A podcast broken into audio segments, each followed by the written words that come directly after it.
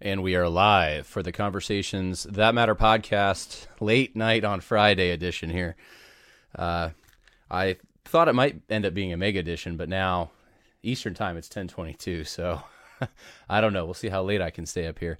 Um, I hope everyone had a good Thanksgiving. Thanksgiving was yesterday. Today's Black Friday. And I asked people online what the good Black Friday deals were.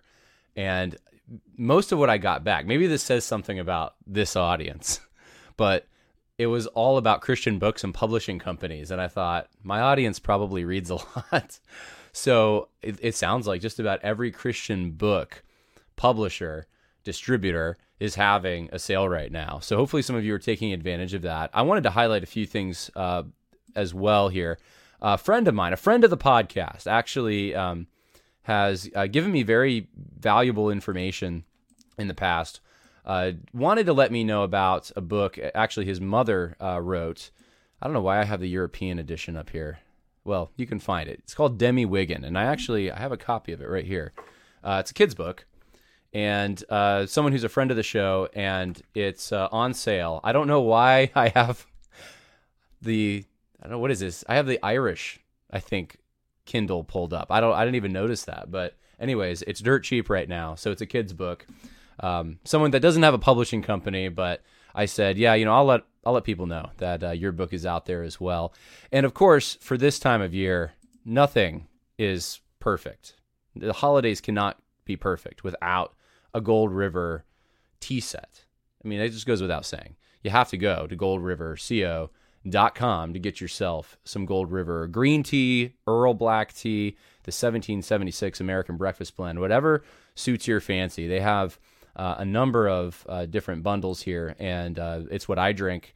And in fact, this is um, I, I, won't don't tell my relatives that I'm getting this for them, but for some of my relatives, I'm getting some of this for them because it is that good. I do believe in the product, and uh, you can get gift cards too if you're not sure. Hey what, what do my friends actually like? What is what is my what does my grandfather drink when he drinks tea? What's he gonna enjoy? Well, get him a gift card if you don't know uh, to Gold River, and if you put in the promo code conversations, then you'll save fifteen percent. I believe it's fifteen percent on the product, and uh, so that that's been useful right now. I'm actually getting over a cold. It, and it's cold, of course, in upstate New York right now. I was actually just out earlier today hunting. I didn't see anything today. Um, kind of a, a new spot. And actually, I don't know if other hunters relate to this, but I was kind of happy about it. You ever get happy that you didn't find a deer or, or shoot a deer because then you would have to actually do something with it? And I felt that way today. I thought, man, I don't really want to shoot a deer, but I'm going to sit here anyway and enjoy outside, even though it's cold. And that's what I did. And, uh, and it was great. I love just sitting outdoors and this time of year, I at least have an excuse to do it. Maybe I should think about having an excuse other times of the year to just sit still outside. I mean, fishing, but yeah, I mean, I don't know. I'm not as still. And hunting, you got to be still, and you're in the woods. You know, it's uh, it's it's just uh, marvelous. So, anyhow, uh, we have a number of things to talk about today. I have so much to share with you. I just have so much. I can't get to all of it today. We're gonna have to save the 1607 project for another time. The trailer's up though, and I'm gonna show it on this podcast if, if you don't want to wait for that, you can go online and check out, just type in on YouTube, I guess, 1607 podcast or not podcast, uh, trailer uh, video, and it should come up. But uh, the 1607 project is going to be happening. We are going to need your help. I'm going to actually be asking you guys for your help to, to dig deep this year, if you can, on a number of different, I think, important projects. And uh, today's no exception. Uh, I'm going to have a call to action at the end of this podcast for a friend who's in need, uh, someone who's been on this podcast before who I'll just be blunt, he lost his job on Thanksgiving Eve. I can't think of a worse time of year to lose your job, but going into the holidays when you have a family, when your wife is pregnant, and, and he could use our help. And so, um, the, the, actually I forgot to put the link in the info section, but I will I will show it. Uh, in fact, I'll show it right now if I can here. Uh, here it is. It's for uh, Thomas Achord and uh, to support the Achord family. In fact, they are. I'll refresh this to see what the current number is on this. They are wow. They have almost reached their goal. Uh, I guess the goal is now fifteen thousand. So they're they're almost at ten thousand dollars, and I'm just so impressed with this. And and you can look. I mean, you, you have obviously a big donor here, but a lot of these donations. I mean, they're fifty dollars or hundred dollars or twenty five dollars. I mean, there's just tons of people pouring in support for Thomas.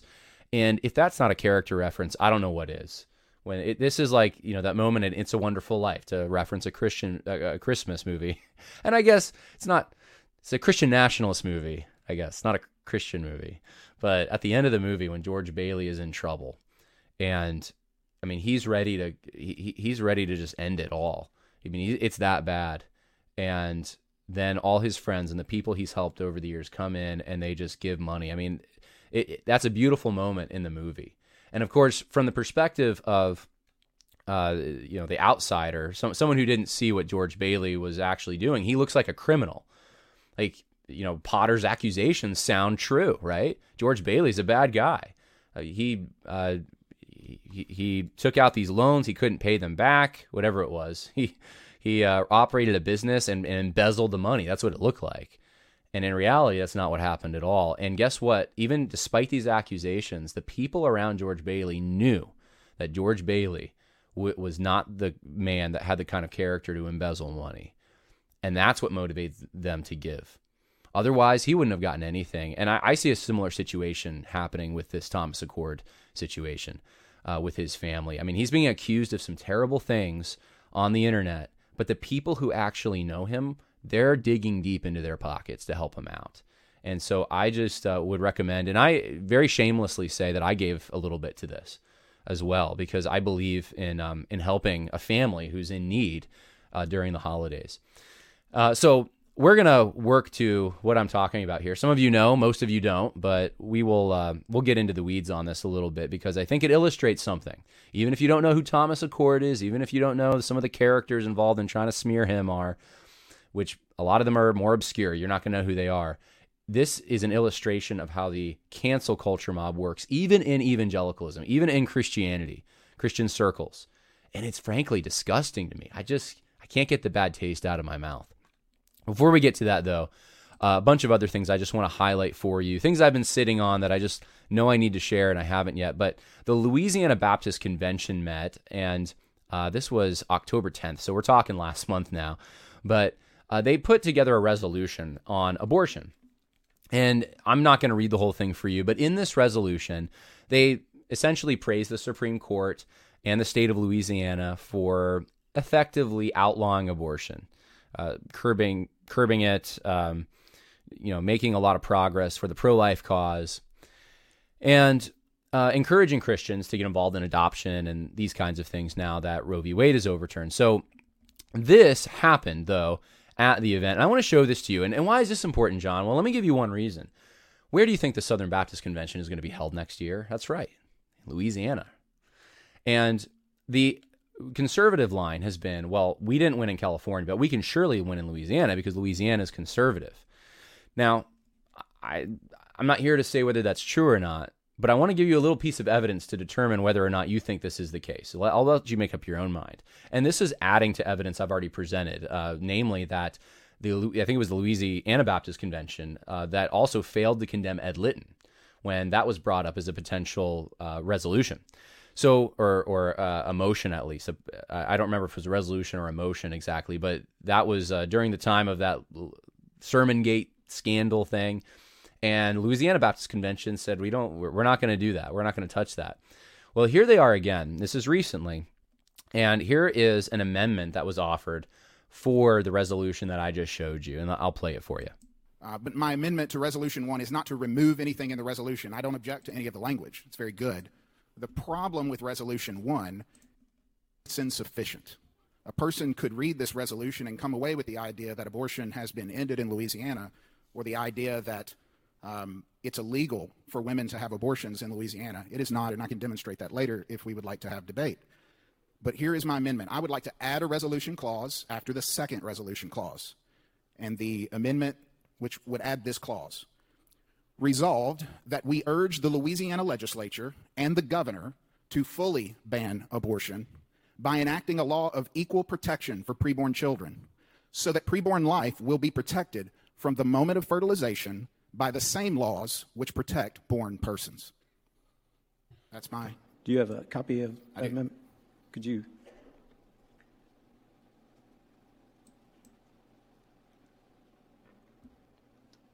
In just a moment, Brian.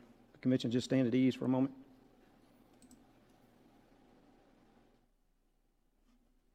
Okay, so this is a lot of just fluff, a lot of uh, waiting around. Uh, I don't know if we have time. Let's see. Let's play a little bit of this. We'll play. This is a pastor who opposes. uh, So, so after that amendment was brought up, there was some opposition. Uh, there was uh, it was ruled out of order. But then the person who brought the amendment said, "Where I'm going to uh, motion that we uh, we overrule the the uh, being overruled essentially, and appeal to the body." And so uh, that takes its course, and then we get to this pastor who's going to oppose it. And I just want you to listen to what he says, a little bit of it. Or uh, getting abortions, and I think that that's where this is is headed. And I want to make just a couple of comments about this and why we should not uh, go any further with this. Um, I, I, you know, it's hard to argue with the reasoning with my brother, and and, uh, and I have nothing but re- respect for him. Uh, the mothers um, involved in this are, are, clearly choosing to to murder their children. Um, do not argue against that reasoning; it is accurate. Uh, I appreciate my brother's passion, his strong, his strong stand for the for the truth. I do want to say this: um, when the Apostle Paul was still Saul, he consented in acts of murder.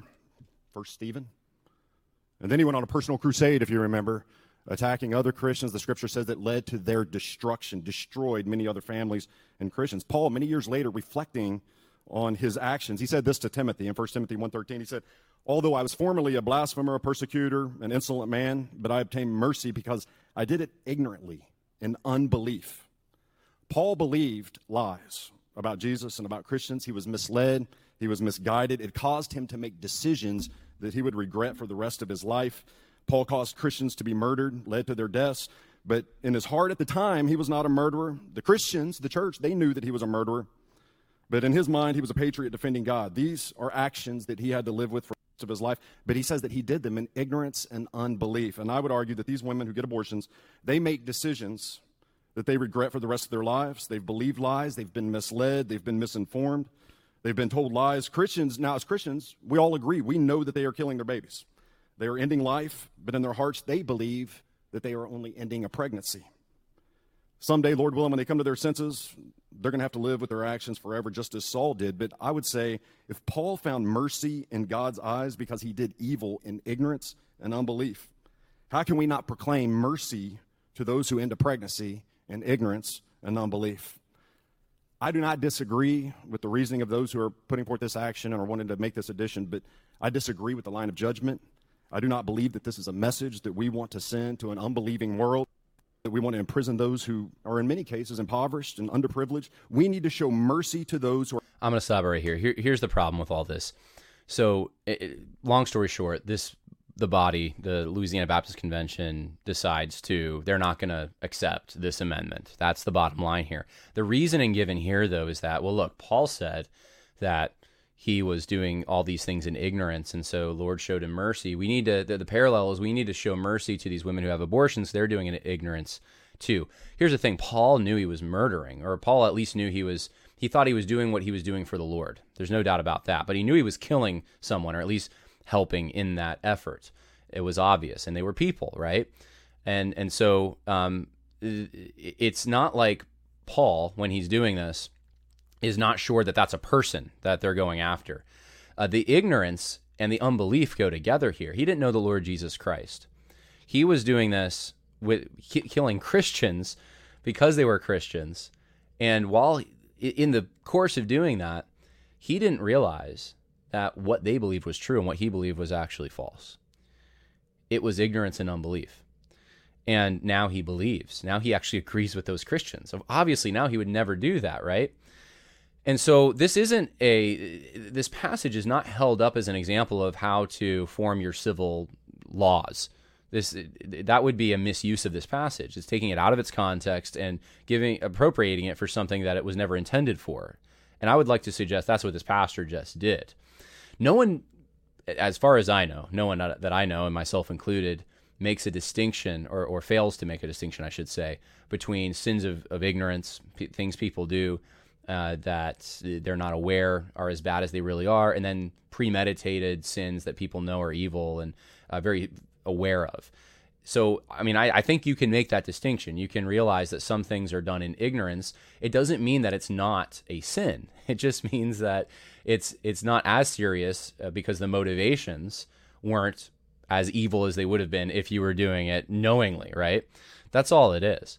So that and that distinction would not speak to this issue because if you have a, a woman, let's say, um, or a doctor, uh, or anyone who's facilitating this procedure that kills a baby, if you any step in that process, if you have someone involved, and let's say they they are under the impression this isn't a baby, right? Well, they're wrong. It is a baby. And so the question is, what should our laws say? What should our laws reflect? The problem that has contributed to this ignorance is the fact that our laws have made this such an open question. Is it a baby? Is it not a baby? Is it a human? Is it not a human? Well, if our laws reflected that it's a human, wouldn't that clear things up quite a bit? And I think it would. And if you treated babies in the womb the same way we treat people outside of the womb, if the legal uh, system, when it comes to murder, would treat some uh, murder of uh, a human being in both stages uh, the same way, then we wouldn't have as much confusion on this issue.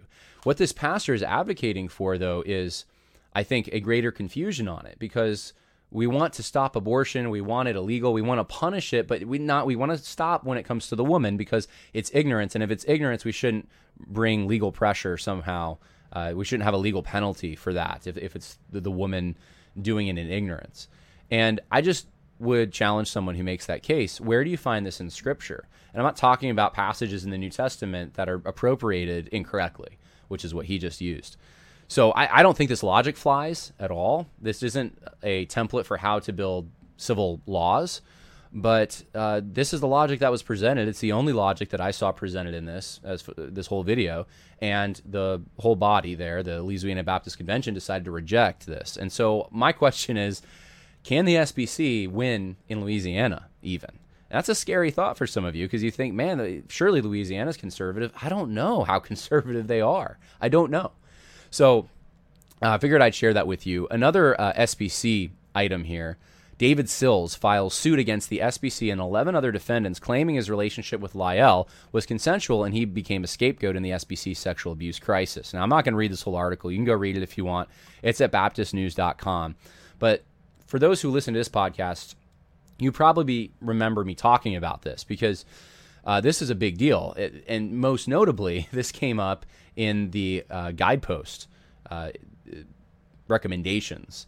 Uh, they uh, had a whole report, and in that report, one of the main cases they drew upon to justify their claim that essentially abuse is systemic in the SBC is this guy David Sills, who was a professor at Southern Seminary, and what he did to Jennifer Lyell, and it's a Me Too moment, right? And I'm obviously summarizing; those aren't exact quotes from the report, but the, David Sills loomed large. Now they never called David Sills, according to Megan Basham.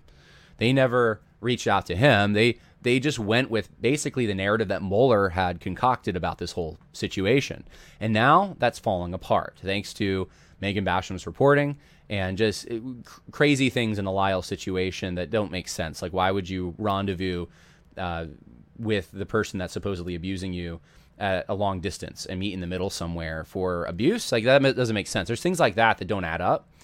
And and now people are asking questions about it. And now David Sills is taking legal action uh, on this situation. So I think this doesn't look good for Al Mohler, uh, the Me Too movement in the SBC, and certainly the Guidepost Solutions uh, report. And it depends. I don't know where this is going to go, but it just you know, David Sills was just assumed to be this really guilty party in this, and now he's saying, look, this was consensual. This was not abuse. This was the way you portrayed me is wrong, and so he's uh, he's taking action. So we'll uh, keep an eye on that, see where that's going. Um, let's see. Let's get into this now. Uh, I'll see if I can pull it up on on here. I don't know. Let's see here. I should be, yep, I think I can do it. So we're to start in on this uh, stuff with Thomas Achord and what's happening on Twitter right now. And I'll explain uh, to the best of my ability as we go, as far as I understand it. uh, what's happening, and um, I I'm a, a little bit at a loss of how to order this. So I'm going to start with the attack, and then we're going to work our way to some of the arguments that are being presented, and then I'm going to give you Thomas's side of the story. We're going to read it because uh, he wrote a whole thing today on this, and uh, then we'll end with I'll, I'll show you where you can go to support his family essentially. Or, or you could buy Stephen Wolfe's book because Stephen Wolfe is going to give his proceeds from uh, the book, the, at least his royalties, to Thomas Achord during this holiday season when his family doesn't have an income. So it starts here. This is a gentleman by the name of Alastair Roberts. Alastair Roberts. And I'm not intimately familiar with Alastair Roberts, but apparently in certain niche circles and in certain places, he's fairly popular. I, I, was not aware of this until very recently. Um, he, the, the, I think, a, a, Theopolis, if I'm not mistaken, is one of the um, outlets that he's at. Uh, the Davenport Institute, I think, is another one. There, there's, it's like little think tanks that are semi-Christian conservative-ish. So, anyway, it's immaterial except for the fact that if what you're about to hear disturbs you, I would say you contact those organizations uh, and um, and let them know that especially if you're someone listening and you're affiliated with those organizations, I would I would check into it. I would wonder why Alastair is doing this. So here is where this whole situation starts. Alastair Roberts. Uh, he posts some screenshots from an account that is claimed to be an anon account or a pseudonym for Thomas Achord. Now, Thomas Achord has been on this podcast. He co hosts the Ars Politica podcast with Stephen Wolfe. He uh, co wrote a book called Who is My Neighbor with Darrell Dow. Um, trying to think what else. I mean, it, really, there's I don't, I don't think there's a whole lot more to it. He, he, works at a school. He was a headmaster at a Christian school up until recently, uh, because this uh, situation has caused him to lose his job essentially. And what Alastair Roberts says is that uh, he he is um, citing a Neil Shenvi thread that he thinks is really important, where Neil Shenvi is talking about we, we can't import these problematic ideas under the guise of Christian nationalism. And he says, I agree. There is a sort of Christian nationalism that is sort of identity politics that self consciously develops itself with critical race theory as its foil and mirror. This is Stephen Wolfe's podcast co host Thomas Achord on the subject, and he posts these screenshots. Achord, who principally tweets, um, and he gives a, uh, a Twitter handle uh, has developed the idea of white f- anti fragility and white identity consciousness raised through exploitation of the mirror of critical race theory in an article on the Identity Dixie website. And I wasn't aware, I don't even know what that website is, but uh, he, he's saying he wrote this problematic blog.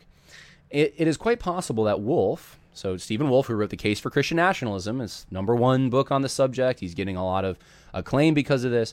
He says it's quite possible that Wolfe disagrees sharply with Achord on the identity of the ethnos on whose uh, behalf they are working, but it would be a little surprising. And then someone comments and said this is demonic. It's it's Darwinian racialism, and anyone who knows Thomas Achord knows he's not a Darwinian racialist at all. But that's this is so horrible. How could Thomas say these things? And I'll, I'll, I'll show you what those are in a minute. And Alastair says yes, yes. He affirms He's changed his account several times in the last week or so. He first changed it from 2 AAD to Tullius Adland, which reveals his other account and a couple of articles he has written on white identitarian sites under that pseudonym. Okay, so the evidence so far that this account that you're about to see some tweets from is Thomas Achord so far is that there's some links. This account linked to some Thomas Achord stuff. And this this this name Tullius Adland, this pseudonym, has been used in other places, and it looks like it's Thomas Achord. So that that's what we have going for us at this point. I'll, I'll share with you some more evidence, uh, supposedly as we go through this. Here are the problematic tweets, okay, that supposedly Thomas Achord put out there, but again, we don't know this is actually Thomas Achord. This is someone named Tullius Adland. That's the Twitter handle. And here is the tweet. An anti fragile system is not one that foresees black swan events, but one that gains strength from them, like that Death Star ring in the fifth element. Now, I want to say, first of all, I we don't even have to read anymore. This isn't Thomas's writing.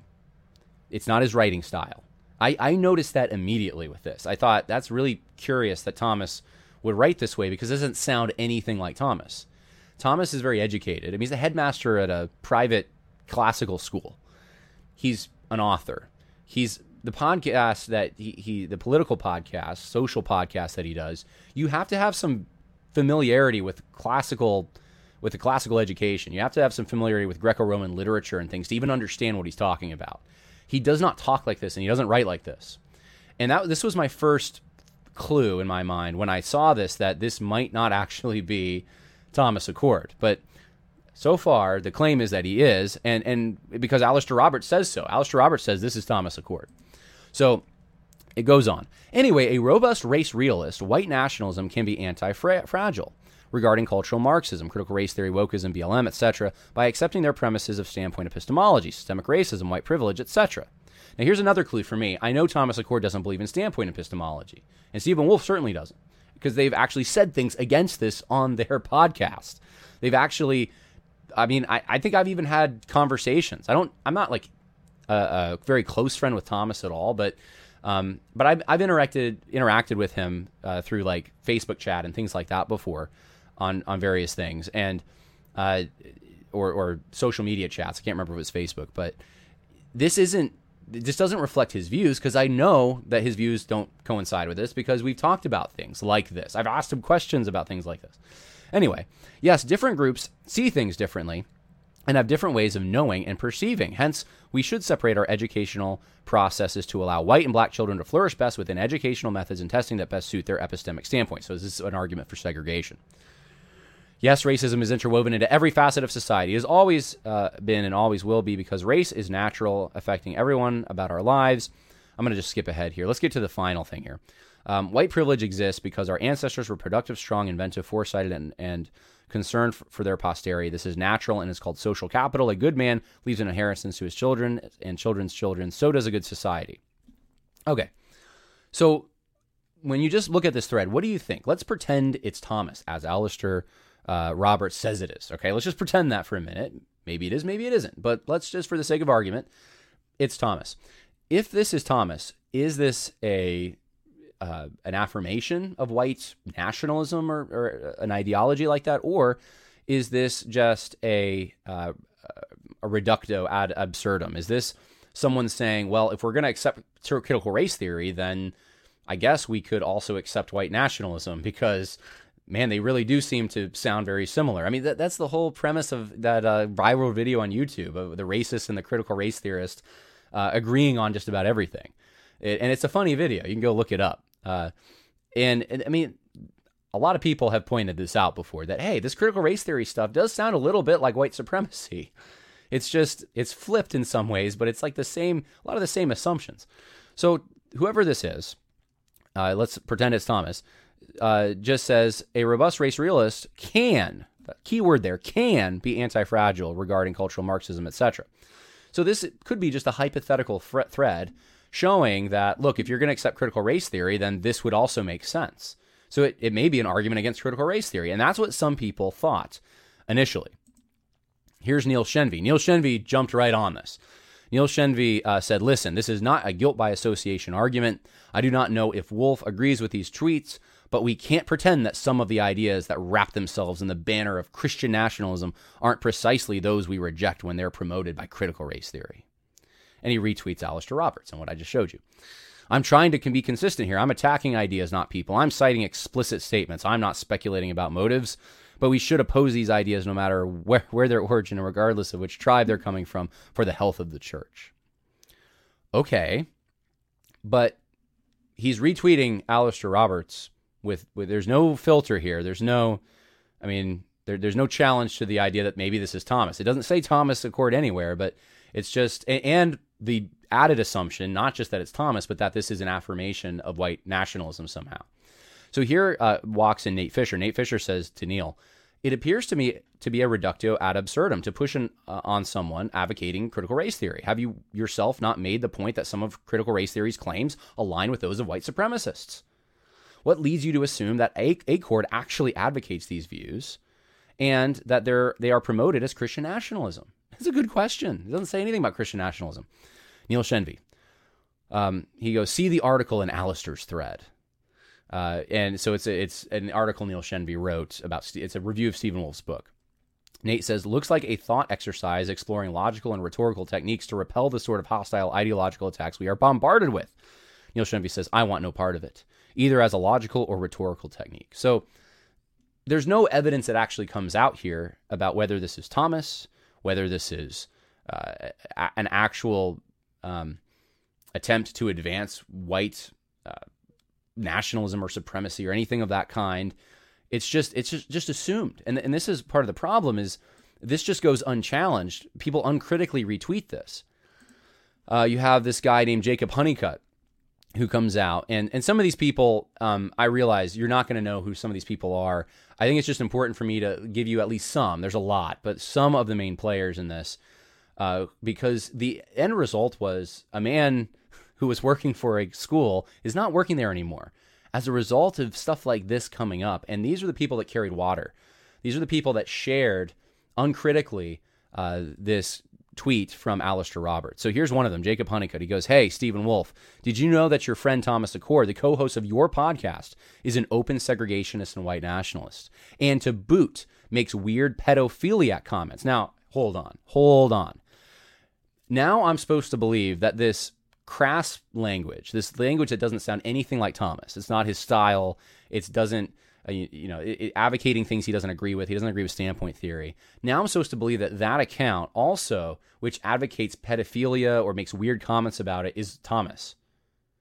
Here, here's the new here's the new piece of evidence, and you're going to see throughout this whole thing, new tweets from this anonymous account keep coming forward. Uh, I hate to point out, but the cuties are ugly. This isn't a sexual comment. They're just not comely children. They have horse faces and donkey teeth. They cast and scripted and produced all this but but got girls whom we all know will grow to be uh, I don't I can't read what it says there fives at most rating girls. That doesn't sound like Thomas. I'm just telling you. This and it's not just because of the content it's the grammar. This is locker room talk. Thomas is the headmaster at a classical school. He doesn't sound like that. I've never heard him like that. And none of the people that are close to him that I've been able to talk to about this to ask what's going on uh, seem to to recognize who this guy is either. This doesn't sound like the friend that they've known for, in some cases for decades. So, Jacob Honeycutt just uncritically, well, Stephen Wolfe, did you know your your friend that you know so well? He he makes weird comments about pedophilia. I don't want to hear any excuses here. I don't want to hear thanks for reading the book. I don't want to hear anything about how people are screeching and wailing on something. What is up with this? Did you know? And if not, how are you going to respond? There is no universe in which any of what Thomas said above is even remotely acceptable. It is a damnable. sin. I mean, he just rages. He just goes. You need to repent. Um, it's just, but again, the assumption of all of this is Thomas is actually the one saying this, and th- there's no one's at this point has reached out to Thomas. There's been no communication from Thomas on any of this either. Uh, and then, you know, Stephen Wolfe blocks him, and Jacob Honeycutt says, well, this is how he's chosen to respond immature and unacceptable. Well, I would suggest you immature and unacceptable is uncritically passing off tweets that you haven't vetted. That, you know, just that's, you got to be careful with this stuff. Um, I mean, it's not like the Bible is silent on this. It, it's actually very serious. If I could just even read for you some things Exodus 21 3, you shall not spread a false report. Okay, this is going, this is not just about you originating a false report. You shall not spread one. You shall not join hands with a wicked man to be malicious witness. Whoever goes about slandering reveals secrets. Therefore, do not associate with a simple babbler. Proverbs 20:19. Proverbs 11:9. With his mouth, a godless man would destroy his neighbor, but by knowledge the righteous are delivered. The Bible is full of this kind of stuff. I mean, and that's really the point of "Thou shalt not bear false witness against your neighbor." It's not even just about lying. It's it's deeper than that. It's about uh, harming someone by bearing false witness against them, lying to hurt, to harm. And so if you're carrying the water for that, if that's what's going on, oh, you better be very certain that that's not what you're doing. And this is a very, very serious thing. And I, and I hope everyone can uh, see that. So we go on. Uh, Jacob Honeycutt adds some more evidence, okay? And this just keeps getting worse, I think, for the case that this is Thomas. And these add these to the collection of racist tweets from Thomas Achord. Here they are. Uh, and I'm not going to read all these. Some of them are honestly so offensive. I just when I saw this, it was I, w- I made up my mind at that point. I said this isn't Thomas, and, and I again I don't know him intimately, but I know him well enough to just know if he was going to articulate these reprehensible views, he would do so in a very articulate fashion.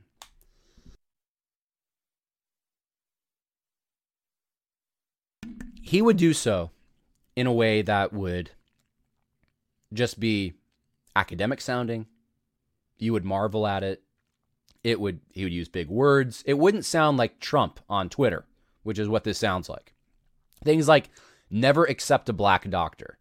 Thomas wouldn't even say never accept. He he would he would that's t- it's a sentence that you're going to find out in a minute. I'm going to show you because I'm going to read for you a blog from Thomas about this whole situation and you just tell me if this is the way Thomas thinks. Uh white boy simp and then and then I'm not even going to read the second part of this, but about black boys and what they do. But it's it's not. It, this is gutter language. This is uh, locker room talk. Um, I think some people are thinking, well, this is just what hey, Thomas really is, and this is this is how this is the true Thomas. It's like so he's built up this whole facade about being this great academic and uh, brilliant mind, but in the background, he's really just a trucker who's not to disparage truckers at all, but you know his he, he's the kind of language you would expect from a lot of truckers. Um, I'm not buying it, and I'm not going to read you all this, but uh, there's f words in this. I mean, it's it, so, and, and this is supposed to be Thomas, and, this, and people are positive about it. That's how they're acting. Genuine question. Someone asked Jacob Honeycutt, "How do you know this is Thomas?" That's a good question. Jacob Honeycutt says a few things. I know for hundred percent, hundred percent sure based on mutuals who know him who have verified in personal interactions with him that until about a week ago he was operating as uh, to add a very similar name. Okay, so here's the evidence we have. Thomas Achord had a pseudonym account that had a very similar name to this other pseudonym account. So I'm 100% sure this is weak stuff. This is weak sauce. Um, that doesn't again doesn't mean it's not him, but that's not the question. The the onus is on the burden of proof is on those who are making this claim. That is, they have to overcome, they have to present the information in a positive way that is convincing. And so far, I'll just submit to the audience, I don't think we've done that yet. Jacob Honeycutt. This is evidently an older account that he hadn't posted on a while. Evidently, evidently. But if you go to it, also you can see Stephen Wolfe follows it. And the names, content, etc., are all similar to other stuff from Thomas Achord. Now, let me ask you, why would Stephen Wolfe follow that account, you think? Why would anyone follow an account from a pseudonym that sounds similar to the one that. Uh, well, let me ask you this. It'll make it personal for you. Have any of you on this particular live stream who are listening, have you any of you ever been impersonated on Twitter or Facebook or other social media websites? I have. Yeah, I, in fact, I have a Twitter handle impersonating me. Um, I have seen many of my friends, especially on Facebook, have this happen, and I friend requested people and become friends with them for sometimes years and it wasn't them. And it's not until I get some weird message about wiring some Nigerian prince a million dollars that I realized, hey, wait, this isn't this isn't my uncle, this isn't my cousin. Let's be honest, just about all of us have had this experience, haven't we? Why would it be a mystery as to why someone with a similar name, if you have a close friend who knows, oh, that's the pseudonym, and it's it's just a little off, it sounds like it, why would that be a mystery as to why someone who's close to Thomas would associate themselves with the account if he was operating under a similar name? There, there, there there's no reason to think that people wouldn't, uh, if Thomas was operating under a similar pseudonym, think that was also Thomas. And it doesn't mean that all that stuff winds up in your uh, your uh, uh, newsfeed. I know for me it hasn't. I've friended people and then or followed them, and then it, I don't even see what they're posting because the algorithms don't work in, in, until much later. I'm probably following accounts now that I think are actual people and they're impersonators. That's probably true of me right now. So I don't think this actually proves anything yet. Okay, so you, you you all can put in the comments whether you're convinced by any of this yet. In fact, we'll take a little break there, and I'll see if any of uh, the comments. We have uh, 96 people streaming right now for this unannounced live broadcast. Um, Oh, let's see. Uh, man, we have a lot of people are um, are weighing in, and mostly, I think, in agreement with what I'm saying here. So, but if there's pushback, please look. I'm open to actual evidence. Actual, if you want to actual, uh, real concrete proof, and you want to put it in the chat, please feel free to do so. Uh, I I doubt you can handle the truth. Who is this? Let's see. I'm probably jumping in on the middle of a discussion in the live chat that I don't understand, which is probably better not better not to do that. so, um, okay. Anyways, let us keep going uh, here. Uh, yes, yes. Quote Jacob Miller says, "Real concrete proof." Yes, uh, yes. In quotation, real con- concrete proof. Yeah, yeah. Like, give give me some so, some more evidence here. Evidence that that would this stuff isn't evidence so far.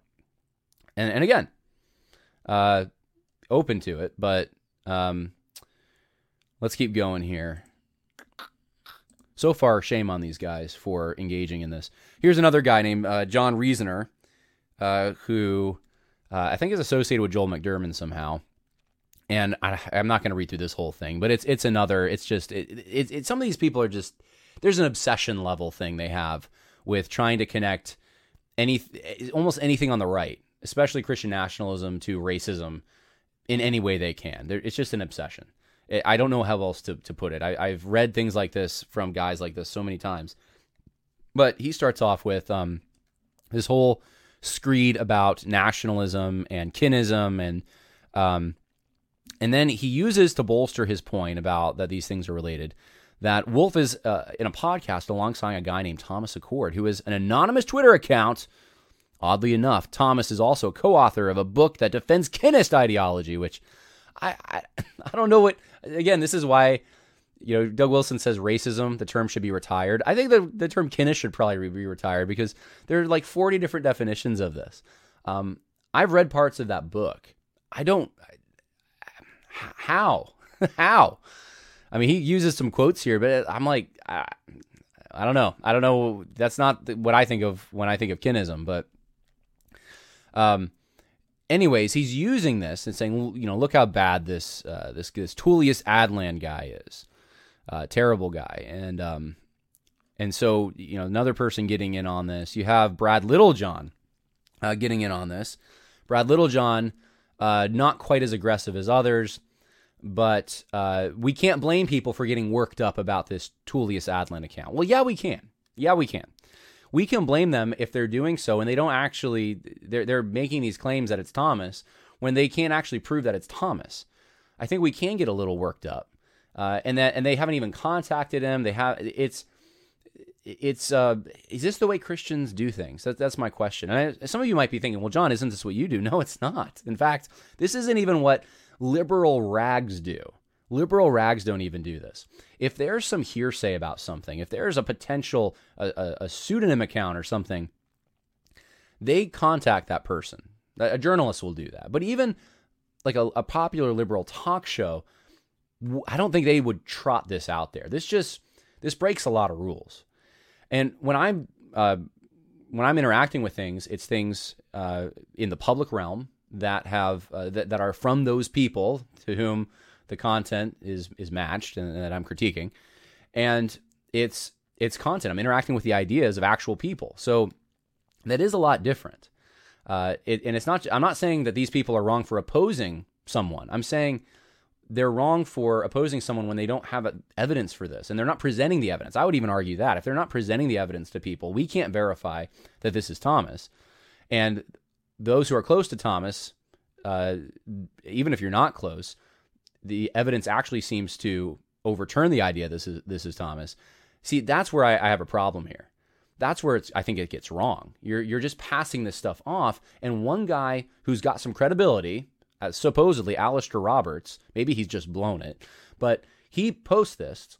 And because I think he probably has credibility, it's boom, boom, boom, boom. All these people retweeting it, all these people commenting on it. Brad Littlejohn believing it's Thomas, uh, uncritically sharing this thing around.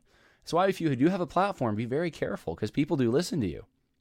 And I, I will make the case uh, at the end of this. I think that any of these people who have passed this around, I wouldn't trust them again on on something similar to this when they start accusing someone of racism, when they start pulling things, I, I just wouldn't even go there with them. I just wouldn't. I would, I would unfollow them. I would. That, that's just me.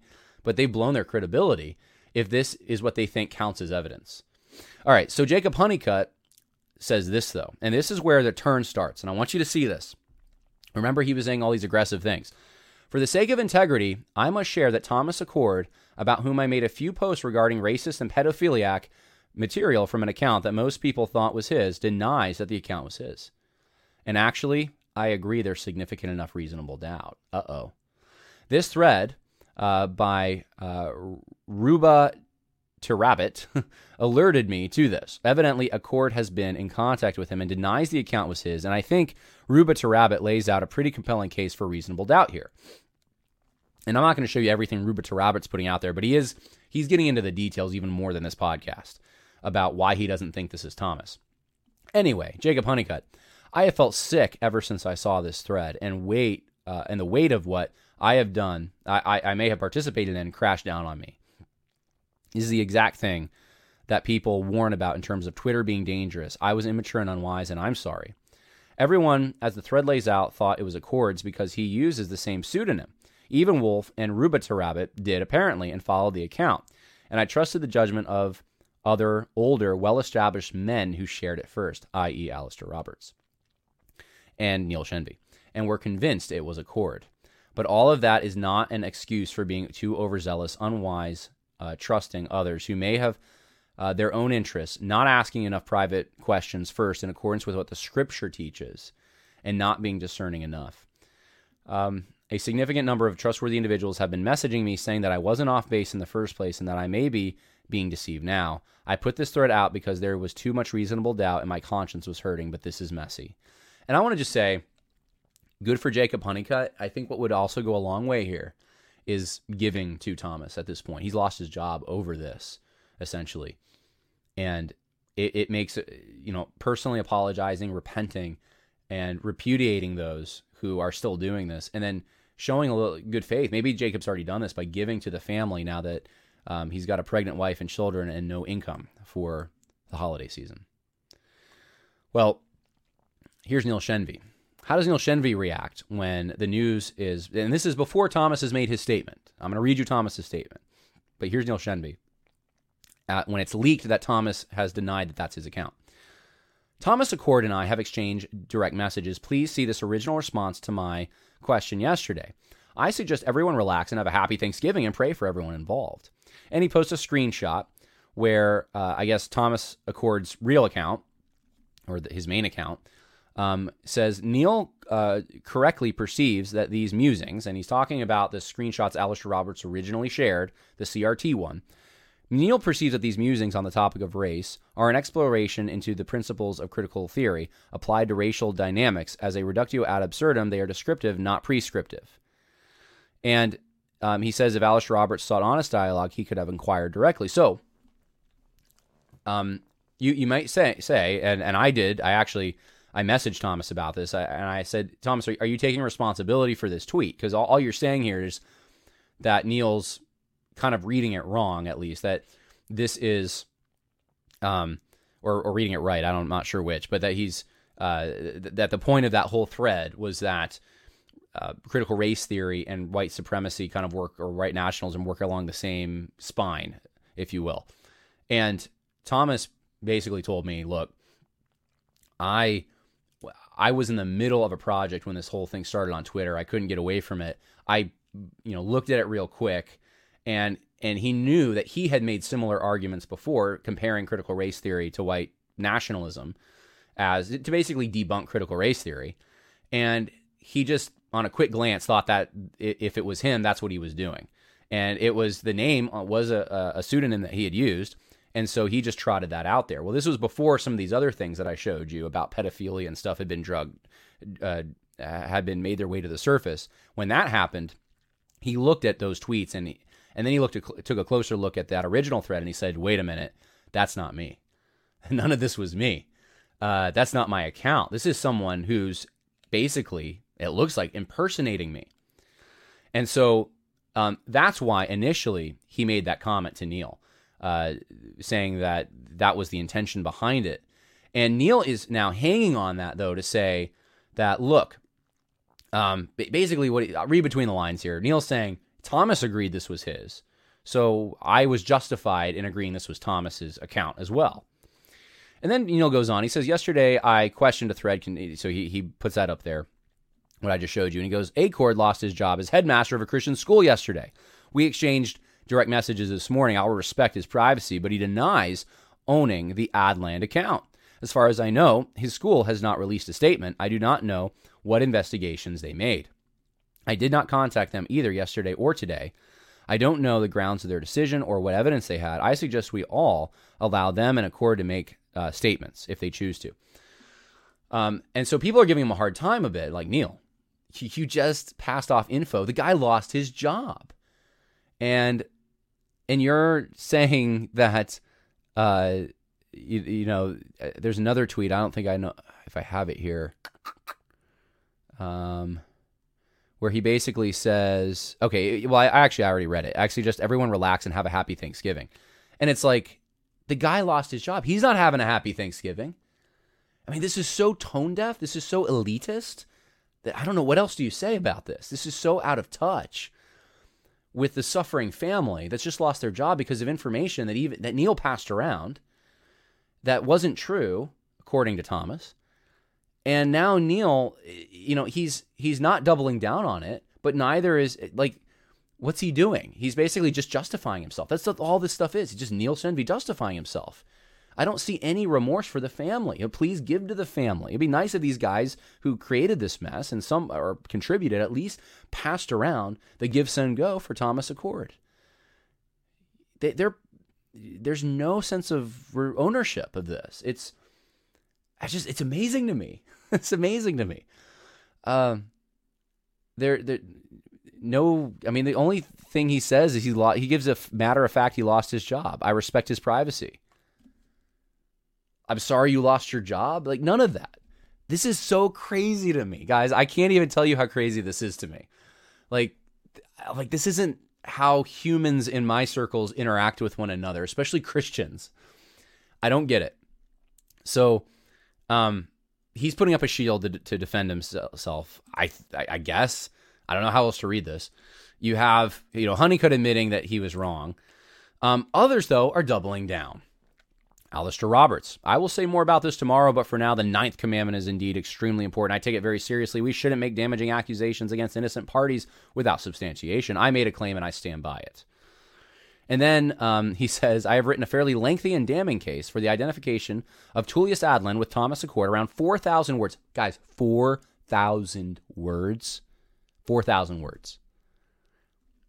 4,000 words. It sounds like an obsession with a great number of images and receipts, which taken together will leave little doubt that it is him. This is a guy who's a headmaster at a Christian school. He didn't write Stephen Wolfe's book, Stephen Wolfe did. Like, what's the energy to take this guy out? Over the top energy, desperate energy coming from Alastair Roberts to take this guy out. Why? What are these guys afraid of? That's my the, the thought that has been coming to my mind. Like, what are they afraid of with this guy? He doesn't have a big platform. He co-hosts some podcasts that probably most of you haven't even heard of. Now you now you have heard of it. Ars Politica. Now you're probably all going to go download it. But before this, you didn't know what it was. Alastair Roberts. However, given the seriousness of the accusations that have been made and the institutional repercussions, I am sorry to say that while key parties now have conclusive evidence and can act upon it, I won't be sharing anything publicly right now. While I would love to share it now and completely vindicate myself, against a continuing barrage of false and hostile allegations. I guess that's me. Uh, this is a better way to handle things for the good of the church. Yeah, aren't you a great person, Alastair? For the good of the church, uh, you're going to uh, withhold the information that backs up the accusations you made against Thomas.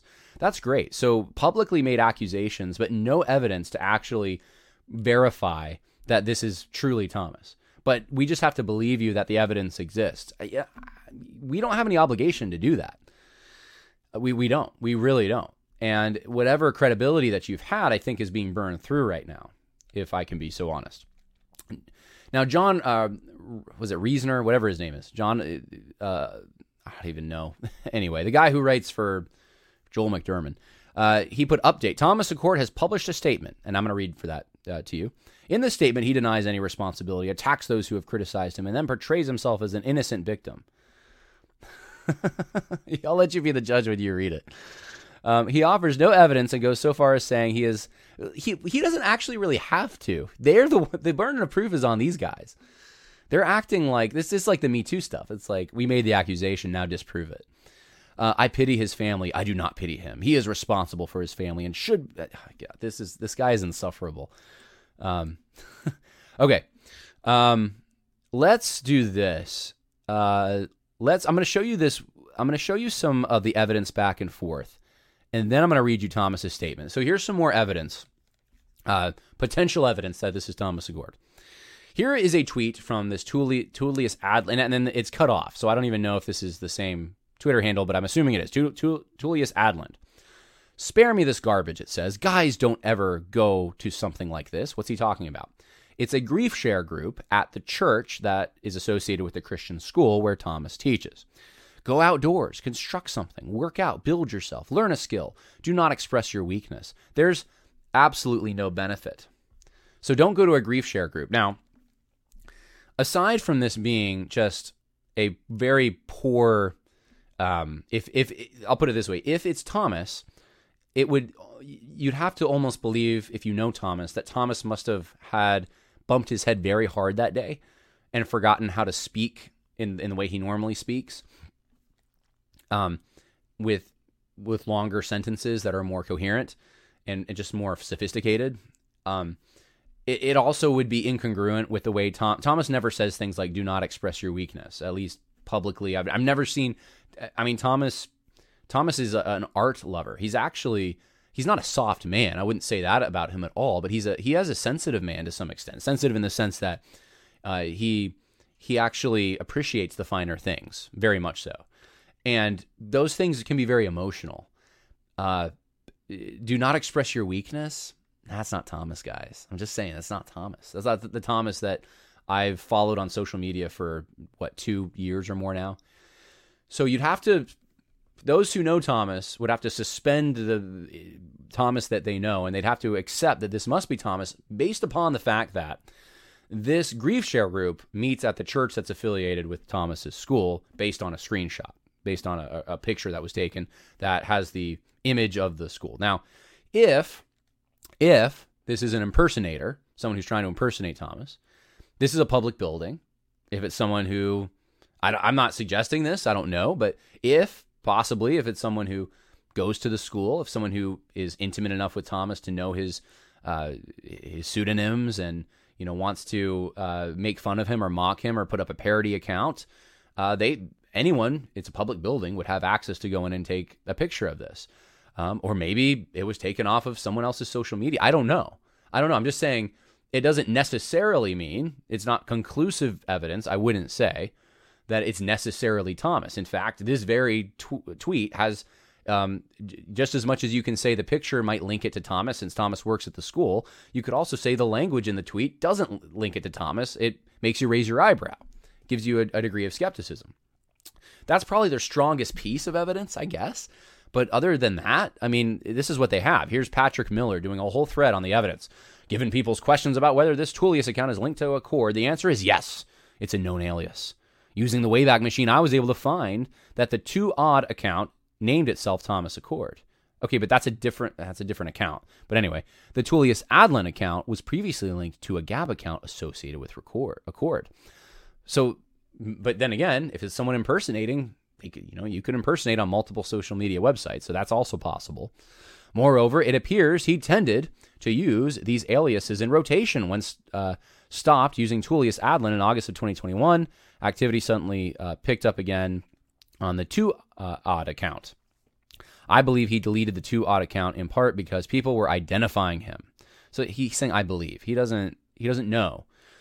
I believe he deleted this account in part because people were identifying him. If you want to go looking through, he's got websites, and then he links to John Reasoner's screed on this. Now, um, John Reasoner has this whole thing about. I'm, I'm, trying to even boil down what his evidence is.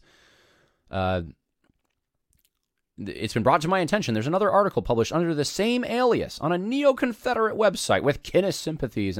Again, though, if this, this here, I'm, I'm going to show you the questions. Did I put them on here? I thought I did. Yes. I'm going to just skip a few slides and show you this. If Thomas's paradigm that I'm about to read you is true, if Thomas's story is true, if this was someone who was impersonating Thomas and it was a parody account, then the question is not whether Thomas used a pseudonym. That's not the question. That's the wrong question. Everyone knows Thomas used a pseudonym. Otherwise, you wouldn't have a parody account trying to copy it. Number two, the question um, is, it should say is not, says is. The question is not whether others who thought an account was a Thomas's were associated with it. So if someone's following it thinking it's Thomas, obviously, if it's someone impersonating Thomas or a parody of Thomas, some people would be taken in by that and think it might actually be Thomas. There's no mystery in that. So a lot of the evidence that we're getting is stuff like that. Like, look, the pseudonym was used here. The pseudonym was used here. Well, right, right. And if someone's using that pseudonym, then and, and they're not Thomas and they're impersonating Thomas, then they're going to use that pseudonym.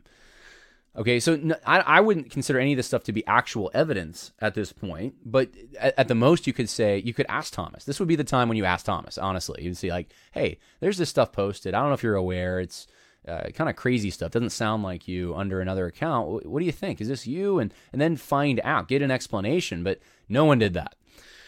They just want to accuse. Uh, so, um, here's here's some of the counter evidence, and there's a lot more of this actually, but I just want to give you an, a, a, just one sample. But this guy, uh, Rabbit to Rabbit on Twitter, has been sharing a lot of stuff. He says it is possible that this alt communicated to Achord, perhaps under another name or person. Again, who knows really? And then he says, We only have written attestation that this alt a person communicated with Achord. We don't know how this alt person communicated with him and under what name. He could have communicated under a different name other than the Tullius Adland. We just don't know. And so um, he he gives a detailed account from Thomas's side. Achord does use the Tullius uh, uh, that that name frequently on his main account, and frequently charges changes to variations of it there. But the account where the offending tweets are has the same name, but it is not his. I won't be surprised, he says, if they actually communicated. The alt account, which was another person, is also responsible for publishing the articles on faith and heritage. So there's some articles on a faith and heritage website that were uh, supposedly offensive, and he says, look, in this in this article whoever wrote this, this Tullius Adland guy, says that he he mentions that he spoke to Thomas Achord, which suggests that he's a different person and has contact. And I sure enough, you read this article, and in the article, whoever this Tullius Adland guy talks about having a conversation with Thomas Achord. So I'm just telling you, like that's that's a weird thing to say. If you're, let's say, if it's your account, if this is your name and, and exclusively your name, and Tullius Adland is only Thomas Achord, and would you write about yourself saying, I had a conversation with Thomas Achord and here's what he said? If you were trying to be su- uh, anonymous, why would you ever mention yourself, first of all? Secondly, if you weren't trying to be anonymous, why would you say you had a conversation with yourself? That makes no sense. Absolutely no sense. And so Rubita Rabbit is rightly pointing out, yeah, there's some things that don't fit this paradigm. Sounds more like it's someone who might know Thomas real well and might be, you know, using his the same kind of pseudonym he uses for another account for some reason. But someone who's familiar with Thomas somehow. There's more counter evidence, and I made it so small that you can't see it, so it's not going to help you at all. I'll describe it, and you don't have to believe me. The reason I had to make it small, though, is because before I went on the air, um, I was told basically not to share this stuff uh, because it has sensitive um, information on it. But he- here's um, here's the long and short of it. Thomas has tried to contact uh, Twitter about this pseudonym this this account, this Tullius Adland account, basically to get verification that it's not him. And file, he filed, uh, you know, an impersonation thing and all that. And, and and it's impossible to do with pseudonyms. But basically, he's at least gotten verification that his email address is not aligned with that account. It never was. Um, there's also, and, and there's actually more now that has come up since I put this out there but there's been a number of attempts on various social media sites of Thomas of hacking for some reason right now, like t- tonight. Um, like his Instagram, his Twitter, his Facebook, all these different social media websites he has uh, being hacked or attempts to hack them. And he's he's saying this. It's all of a sudden this is happening to me, and and you know, is that strong counter evidence? No, it, it's not. I, I don't even know if I would put that necessarily in the same bucket as evidence, counter evidence. But it does at least raise your eyebrow if this is if, if there is someone or someone's who are impersonating Thomas or trying to make him look bad or something like that. Uh, and it would make sense that people like that would want to hack accounts. I don't know. I don't know how to make sense of this information. I just figured I would give it to you and say, it sounds like someone's after Thomas, not just from the Twitter stuff, but from trying to get private information from him. All right. Let us read from Thomas's side. Let's read from Thomas's perspective now, without further ado. uh, so you can see what he has to say uh, about all of this. Here's Thomas Achord, and it's my story, it says. Interacting with social media is not without its consequences. Sometimes the most scrutinous measures and good natured assumptions are not enough to avoid controversy and slander. This is a cautionary tale. Now, let me stop you right there. Does this sound anything like the kind of tweets that you just saw on your screen from Tullius Adland? Nope, not even close. This kind of, and this is where you get into textual analysis and stuff. This, this is, in my mind, the strongest argument that this isn't Thomas. Even the more sophisticated things from that Twitter account don't sound like Thomas. This is how Thomas writes. My name is Thomas Achord. I am a husband of a wonderful woman and father to four daughters with a son on the way. Since 2014, I have been involved in the Christian homeschool and classical school world. My education and network have led me into the area of political philosophy, where I began to meet friends and promote ideals and books among the right wing community. Things began picking up for me, and in 2019, I bought some land and built a house for my growing family. Around the same time, I started a podcast called Ars Politica with a good friend, Stephen Wolfe. In 2020, I became the headmaster of my now former school. In 2021, I and another friend, Darrell Dow, published an anthology reference work on natural relations, family, house, friends, career, colleagues, books. Things seemed to be going well for me. I had made a nice life for myself and my family. It was around this time when I became a public figure. My headmaster role, vis a vis my headmaster role, and having published the anthology that I began to receive public criticism, typically of rightward attacks from left wing activists freeze, isolate, misread, smear, label, and so on. Typical Saul Alinsky stuff. None of this bothered me much, and I paid no, it, it no attention, seeming, as it did at the time, to be minor reactions that generally happen from time to time online. I want you to notice something else about Thomas's grammatical style here. Whereas most people in plain language would say, it didn't bother me, I didn't pay attention right? Thomas says, None of this bothered me much, and I paid it no attention. It, it's subtleties like that that if you read someone, you pick up on. And if you can't mimic those exactly, then I think it, it, it, it, it you're going to have a hard time impersonating someone. You know, if you if you try to copy someone's accent and you can't do a British accent and they're British, it's, it's the same kind of thing. Whoever's trying to copy Thomas, if, if that's what's happening, they're doing they're doing a terrible job of it. Um, and if it's Thomas, then he's doing a terrible job mimicking himself. That's what I'll say. A friend tried to warn me early in 2021 that there were pernicious people out there who track and bait falsely and lie and who generally try to destroy the lives of people they don't like. I didn't take this seriously, not imagining that such motives animate real humans to real actions against others. Would that I had would that I had listened back then. Listen to this. Listen to his language, his his grammar, his cadence and had investigated things in those days, those early days.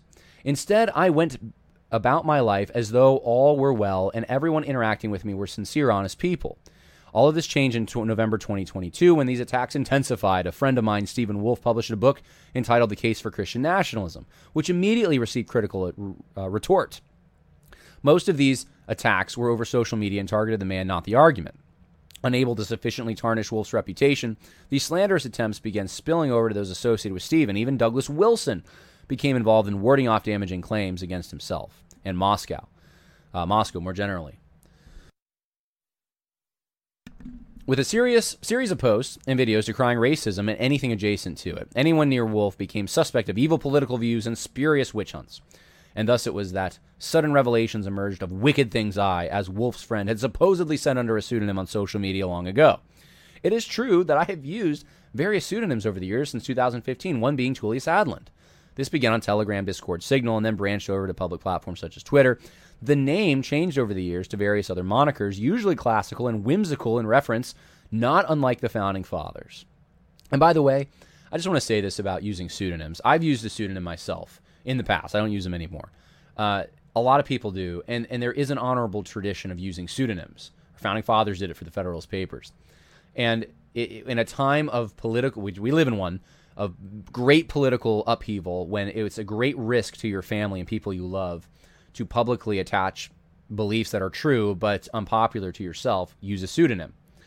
And this is what Thomas is saying he did. So there's nothing wrong with him doing that. I just want to say that. I don't think there's not. I don't. I don't see it as engaging in a lie. I don't. It. It is. Um. it is just a way of distributing information in, in order to try to do, do it in such a way that you're protecting yourself and your identity. And, and it's honestly, if you want to say it's a war tactic, you could say that too. I think we're in an ideological war. However, on Wednesday, November 23rd, people began posting Twitter screenshots from a certain Tullius Adland that were claiming that came from myself. Busy with the bustle of the day, I initially assumed the material being shared was something I had long ago, uh, I had said long ago. But when I got home, I went back into my Twitter account to search for these tweets, but I could find them nowhere. I then looked more closely at the account itself being posted and realized it was not one that I recognized. In other words, he's saying he went through his Tullius Adland account and it didn't match up with his other one. Puzzled, I tried to log into, but none of my emails, phone numbers, or passwords gained me access. So he's saying, there's no way I, this could be in my account because none of my information is able to get me in. I immediately appealed to Twitter for help for learning about this account, who made it without, uh, who controls it, all of which details they denied me multiple times since no account of my personal information I gave them linked to the account. In Twitter's view, the account is not mine and I can do nothing with it. The severity of the situation began to dawn upon me that many people on Twitter were posting uh, this account as though I had made such statements while I myself had no reconciliation, uh, re- recollection rather, of or access to the account. Thus, a new possibility came to mind that someone else created this account and has been using it to make phony posts. I asked some friends about this, who reminded me that fake accounts tracking impersonations and defamations are ubiquitous on social media, especially Twitter. So I filed an impersonation complaint with Twitter support, which responded, this time by linking to an associate, say, associated made up Facebook page under the same pseudonym, as well as a few phony email accounts, all again using this name. I begin to wonder what else will emerge. I had no knowledge or access to any of this material, but here it is existed a web of accounts under the name of a pseudonym I once used, and which were posting things seemingly on my behalf going back a few years. Furthermore, I have learned now that one of the email accounts, as of yesterday, still had an ongoing conversation with one of my mutual friends who thought he was conversing with me this entire time. This is the point I made, guys. I told you. How many times have you friended someone and you thought it was that person and it wasn't, and you talk to them, and it's not until they want you to wire money to Nigeria that you realize, wait a minute. Shockingly, it became clear that these fake accounts were created and used over but a short span to parody and slander myself. I immediately petitioned a claim of imposter and defamation claims with these two social media companies, which are currently under investigation. Meanwhile, the Twitter mob continued to bandy about tweets from these false social media impersonations as though I had control of them and were saying such things online. The content contained from what I saw on this account contradicted my own extensive statements and podcasts over the years, my own ethnicity, and my political, moral, and Christian convictions. Some friends have helpfully pointed out to me that the very style of language in the tweets is not what they have known of me to speak over the years. Nevertheless, the outrage has gone so far that my place of employment heard of it and called to discuss the matter. I had a cordial and mutual conversation with the board, and we agreed that it would be best for me to resign this past Wednesday evening. I love my now former school and everyone there. And see, this to me, this to me is evidence that that tweet of, you know, it's posted at the church, a picture of the church in a small group, and he's mocking those people. This is evidence to me, in my mind, that that doesn't add up. If if Thomas really want, he could have go he could go scorched earth against his school you know, he could say, "Look, this this wasn't even me, and my school now wants me gone. They don't want this drama, and you know, they're, they're a bunch of weaklings." They're, he could say all kinds of things about the school. They're compromisers, whatever. He doesn't say anything. He loves the school. He doesn't want the school hurt in this. He doesn't want people who want to defend him to hurt the school. That is interesting to me because it doesn't add up with the the the Tullius Adland, you know, guy character. I want the best for them which truly is to be free of the storm of slander and accusation. I think it is the duty of a leader to shield his people from possible harm or trouble, even if it may stem from himself. However, I do want to clear my name and that of anyone associated with me. I also want to support my growing and innocent family. In some, Twitter, Facebook, and some email accounts have been falsely associated with myself without justification, and Facebook and Twitter have validated that the accounts in question are not mine. I wish no animosity towards those who share this info. I seek no legal recourse to anyone. Some may say it is not a good tactic, but I cannot evade the verses that say, A disciple of Christ must forgive and show mercy as we have been forgiven and shown mercy. I want peace, brotherly love among Christians. I want a good name. I want a good job. I want a good life for my family. I want God to be glorified. Let this be a cautionary lesson to us all about the dangers of social media engagement and the importance of friends and the need for Christian charity and open dialogue. Thomas Achord. And he put an addendum, and here it is. I will not be following up with anyone to defend or explain further accusations, evidences, or claims against me. The people who are doing this seem to have infinite time and resources on their hands. no kidding.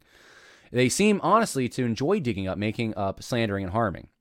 They are good at it. My name is already defiled, I'm already jobless, and my wife and children and unborn child's lives are all now in jeopardy. What else do they seek at this point? It is not enough. Must they beat a bloody corpse? I appeal to you, if not as Christians, then at least as fellow humans. You have accomplished your objectives. Please now leave me be. Wow, and this is you know it sounds like someone almost in despair when you're reading this, and it, it's it's touching. Um, here, I just want to say a few things about this. Make sure that I I show you before I, I do my own spiel on this. I at least should show you the ways to support the family here. Um, uh, Stephen Wolfe said, My friend Thomas Achord has lost his job after bad and resentful people used his name in an attempt to discredit me and my books. So I'm announcing that 100% of the royalties I receive from now until Christmas will go to him and the family. So you can buy Case for Christian Nationalism. You can go to the Give Send Go. Uh, type in Give Send Go Thomas Achord on any search engine. It'll come up. So far, they've been able to raise over $10,000 for him. Uh, GiveSendGo.com forward slash uh, G9H F1. G9HF1. And this is a way to help his family through this hard time in the holidays. So here's here's my spiel on this whole uh, incident, if uh, if you will. I'm going to go back to what I started and open the show with.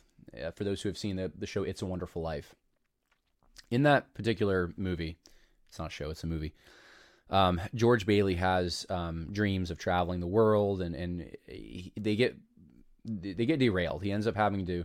It's fictional, obviously, but he ends up at his hometown, and he takes over the, his father's business. He gives out loans to people who are in need. He helps people in need. He's known by the community because of that. Now the elites don't like him. Potter doesn't like him. The big moneyed interests don't like him uh, because he makes decisions that really aren't even that beneficial for himself. He sacrifices for others. He's not about the bottom line. In fact, there's a scene in it right where he gives out all his life insurance, uh, not life insurance, his uh, his wedding money to people when there's a run on the bank, just be, out of the goodness of his heart because he loves his people. Now, in the movie, if you'll recall, the the villain Potter ends up uh, accidentally the account manager uh, who's a family member, probably not as capable, but you know, out of pity, George Bailey leaves him as, as uh, in his post at the building and loan company that he runs, and he accidentally gives Potter uh, a newspaper, but he gives in the newspaper an envelope of their yearly profits, and Potter does realizes he has this. And that they're not going to be able to uh, balance their books, and they're going to be arrested. George Bailey's going to be arrested, and he lets it happen and tries to use it to his advantage. Now, I want you to ask a question. What was Potter's motive in that, in, in that particular movie? Well, the motive of Potter was ultimately he was jealous of George Bailey. George Bailey was cutting in on his business. George Bailey was more loved than Potter. People hated Potter. And Potter knew that George had things that he didn't have. And he wanted it, it pleasured him to put George Bailey in a position of subservience, to see George Bailey wringing his hands, wondering what to do, on the verge of suicide in that particular film. It's it's such a good film. You need to watch it if you haven't.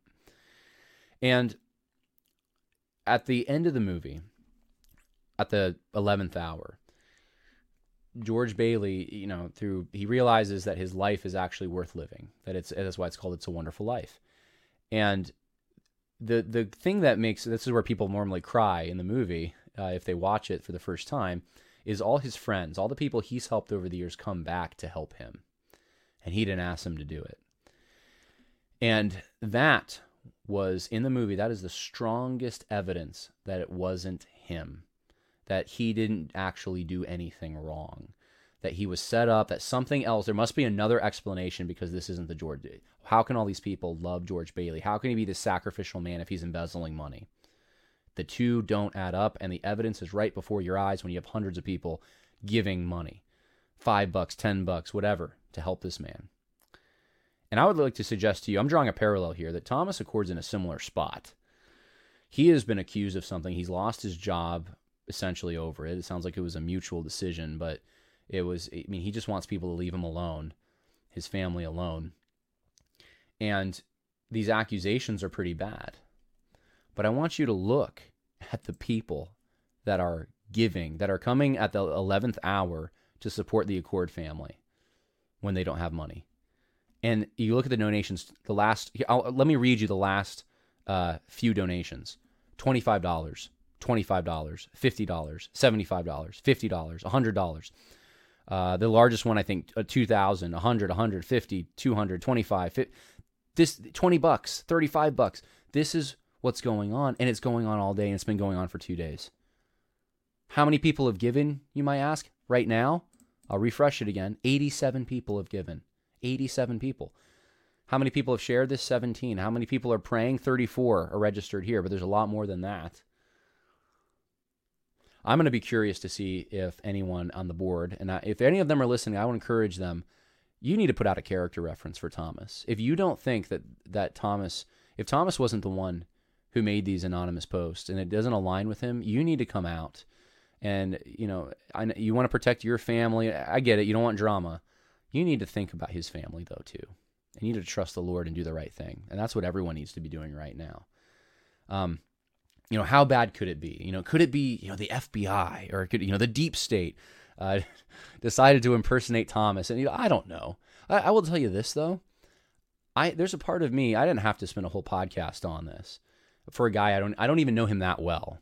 I, I know him well enough to know that this, this pseudonym stuff sounds really spurious. But I've been in similar spots. I remember in 2020 when people went after me for things I had published. Where is it? I have it somewhere in here. People went after me hard for things I had published in this. Uh, uh, Sacred Conviction, The South Stand for Biblical Authority by Joseph J. And it doesn't matter how much you point out. I could go to the introduction and I could read the, the section where, you know, I literally say before you, you read the book that uh, if I could find the exact page. But none of none of this can be used to justify the institution of slavery. I say, you know, not for slavery. All of that.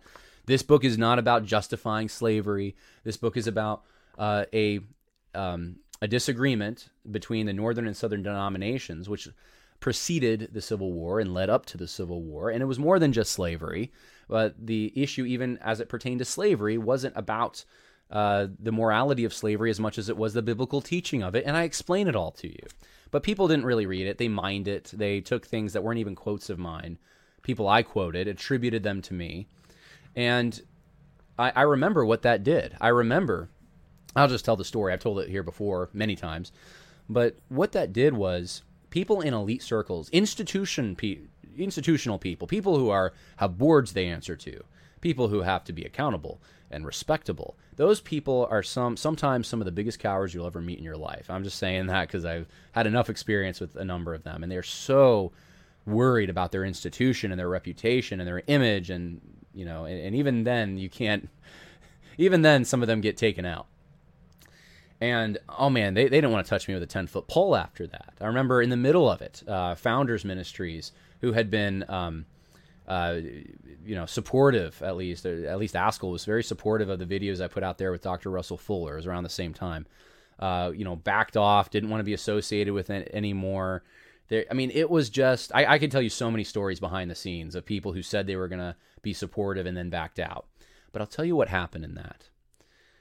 During that time, the people who were were not on those, not in boards, not didn't have platforms, the, the little guys, they started flocking to my YouTube channel. That's one of the biggest boosters I've ever gotten in subscriptions. I remember I was talking to Judd Saul the day after that uh, people were going after me and saying that I had published this stuff under a pseudonym and and I and I've explained all this before on the podcast. It was I had some professors who liked my research and they told I, I was conflicted about it. They told me you better use a pseudonym or else you won't have a future in academia because it's so woke. And I I I listened to them. I probably shouldn't have. But th- this was years ago that I did all this, and um, anyway, uh, I don't think I did anything. I don't. I, there's nothing I to apologize for that I know of. I'm open to correction. I'm always open to that, but I haven't said anything that I, I, I think that needs to be apologized for. It's just research. But the next day, I remember Judd Saul tells me, "Well, at least you can go be a pastor now." He even thought that I was done, that this was a can, and I wasn't. That's the thing, I wasn't, because you know how many people resonated with that, how many little guys out there who get stepped on, uh, who um, are constantly afraid of will they say the wrong thing, and they resonated with what I because they knew that this doesn't add up. You're making this guy out to be a monster. Let me listen to him. He doesn't sound like a monster. Actually, his podcast is pretty good. And I think the same thing's going to happen with Thomas and Stephen Wolfe. The Case for Christian Nationalism book, the Ars Politica podcast, I think they're about to get a boost from this. Because you know, if these these elite types and these cancel culture mob types and these cowardly types hate what they're doing so much that they got to go to the desperate length of uh, subverting all reason, all, all the things you would normally do to verify something is true. They don't even do any of that. And they go to the gutter to find something to, to sling at Thomas, to discredit Stephen Wolfe's book, talk about an associational issue. These are the same people that sometimes say they don't, they're not fundamentalists. I mean, give me a break. This association stuff is is rampant in the on the woke side of things. Uh, and and so anyway, they, what what is it about Stephen Wolfe and what he's doing that and, and what maybe Thomas Achord is doing that makes them so fearful? You know, and if it's the government, you know, the Lord Jesus Christ is the one that's ultimately in charge, not the government. And I'll just say this: I'm of right sound frame of mind, and I not I don't have any suicidal thoughts, and I love my life. And I just talked to Thomas uh, today, uh, just because I told him I was going to come out and do a podcast. He didn't know what I was going to say, but I just let him know. Told him I was praying for him, and uh, I, you know, he's on the same. He, he's he's down about this, but he's also of sound mind right now, and he's not suicidal or anything like that. So, if anyone's concerned about that, I'm not saying it's government anything, but um, but but in case. we're we're actually you know I'm having a good time, and I think Thomas is going to have a good time real soon here. I think he's going to land on his feet, and I think that these guys whatever evidence is in this 4,000 page, oh my goodness, you're going to have to consider two different paradigms when you're evaluating any evidence from here on out. The first paradigm is the one Thomas gave you, and that paradigm is that there's someone who has.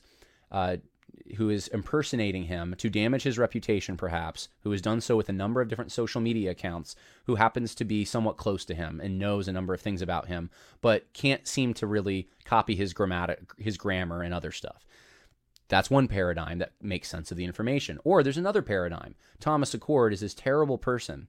And even though he has a, a lot of uh, his, he shares publicly his political views, he had to make another account to share what he really thinks. And then he used trucker language and F bombs. And, and he really said horrible things about minorities. And he did that because, you know, he had to get it out somewhere that's and all his friends don't don't seem to know who that Thomas is, but that Thomas apparently is the real Thomas listen to the people who don't know Thomas, not the people who do. That's you're to have to take that paradigm. I'll ask you which one makes more sense to you. Which one's more compelling to you?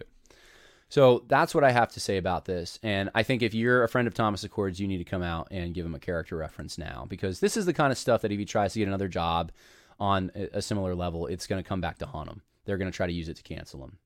So um, give a donation if you can this Christmas. If you can't, just pray for him.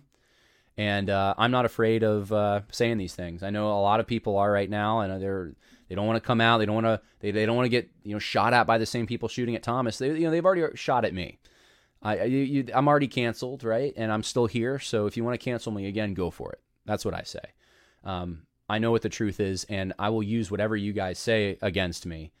You know, if people do do that, I don't know if they will, but I'm going to use anything they say uh, to further um, uh, show as evidence how desperate these people actually really are.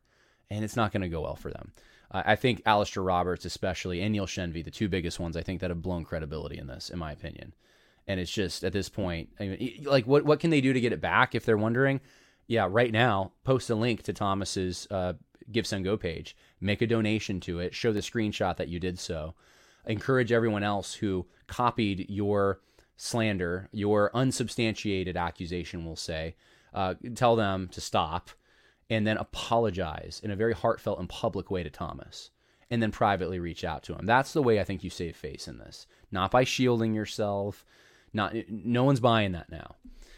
All right, um, whoever gets canceled the most times gets a trophy. Yeah, Yeah, well, I'm, I mean, I'm hoping. You know, I don't think this is going to make it, but you know, maybe I'll get a nice, uh, good hit piece written against me in the Atlantic or something. I mean, that that could always that could always bolster the podcast, right? I mean, no one wants that, obviously, but at a certain point, when you are canceled and you survive it, you start to realize you trust God more, and you start to realize this stuff is, uh, you know, you, you have to face down a bully. You you can't just let these immature bully bullying people, these these uh, desperate people, these jealous people, you know, different attributes for different ones, but uh, ignorant people in some situations. Maybe maybe a few who shared that were just ignorant, but they had the right motives. I don't know, but you you can't let any of those people um, uh, dictate your life. So.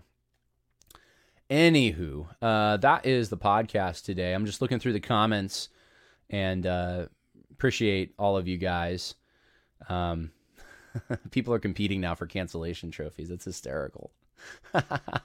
Please send the GiveSendGo for this. All right, so I will. I'll put it in the info section, but let me just put it in the chat right now for those who are streaming, if I can. Let me see if I. We should have the technology. Let me see if we have the technology. I, sh- I should have the technology streaming, to do this. Yeah, there. Okay. Here you go for everyone. The link is in the info section, and uh, it will be on the video soon. Well, there were a number of other things I wanted to talk about, but uh, I guess I'm not going to do it. So here we are. Uh, you'll have to wait till next week. Uh, I am hoping to. I should be able to get started on the Tim Keller stuff next week. I should be able to um, uh, show you some 1607 stuff. I got a really good essay, if I do say so myself, not to be too braggadocious. I have an essay that I'm excited to share with you uh, on the proposition nation and Christian nationalism. It's an angle I haven't seen anyone else take, and I think it's going to be really helpful for you guys in explaining what's what's really the threat that the elites see from Christian Nationals. And That'll be next week. And oh man, so many good things happening. Have a Merry Christmas. I can say that now, right? It's the day after Thanksgiving. Have a Merry Christmas. You can play Christmas music now, in my opinion. I'm already doing it. Uh, God bless. I hope everyone has a wonderful evening, and uh, bye now. Sick of being upsold at gyms? My guy, you're currently a base member. For $90 more, I can upgrade you to our Shred membership. For 130 more, you'll be a Swole member. And for just $300 more, you'll reach Sweat Platinum. At Planet Fitness, you'll get energy without the upsell. Never pushy, always free fitness training and equipment for every workout. It's fitness that fits your budget. Join Planet Fitness for just $1 down and $10 a month. Cancel anytime. Deal ends Friday, May 10th. See Home Club for details.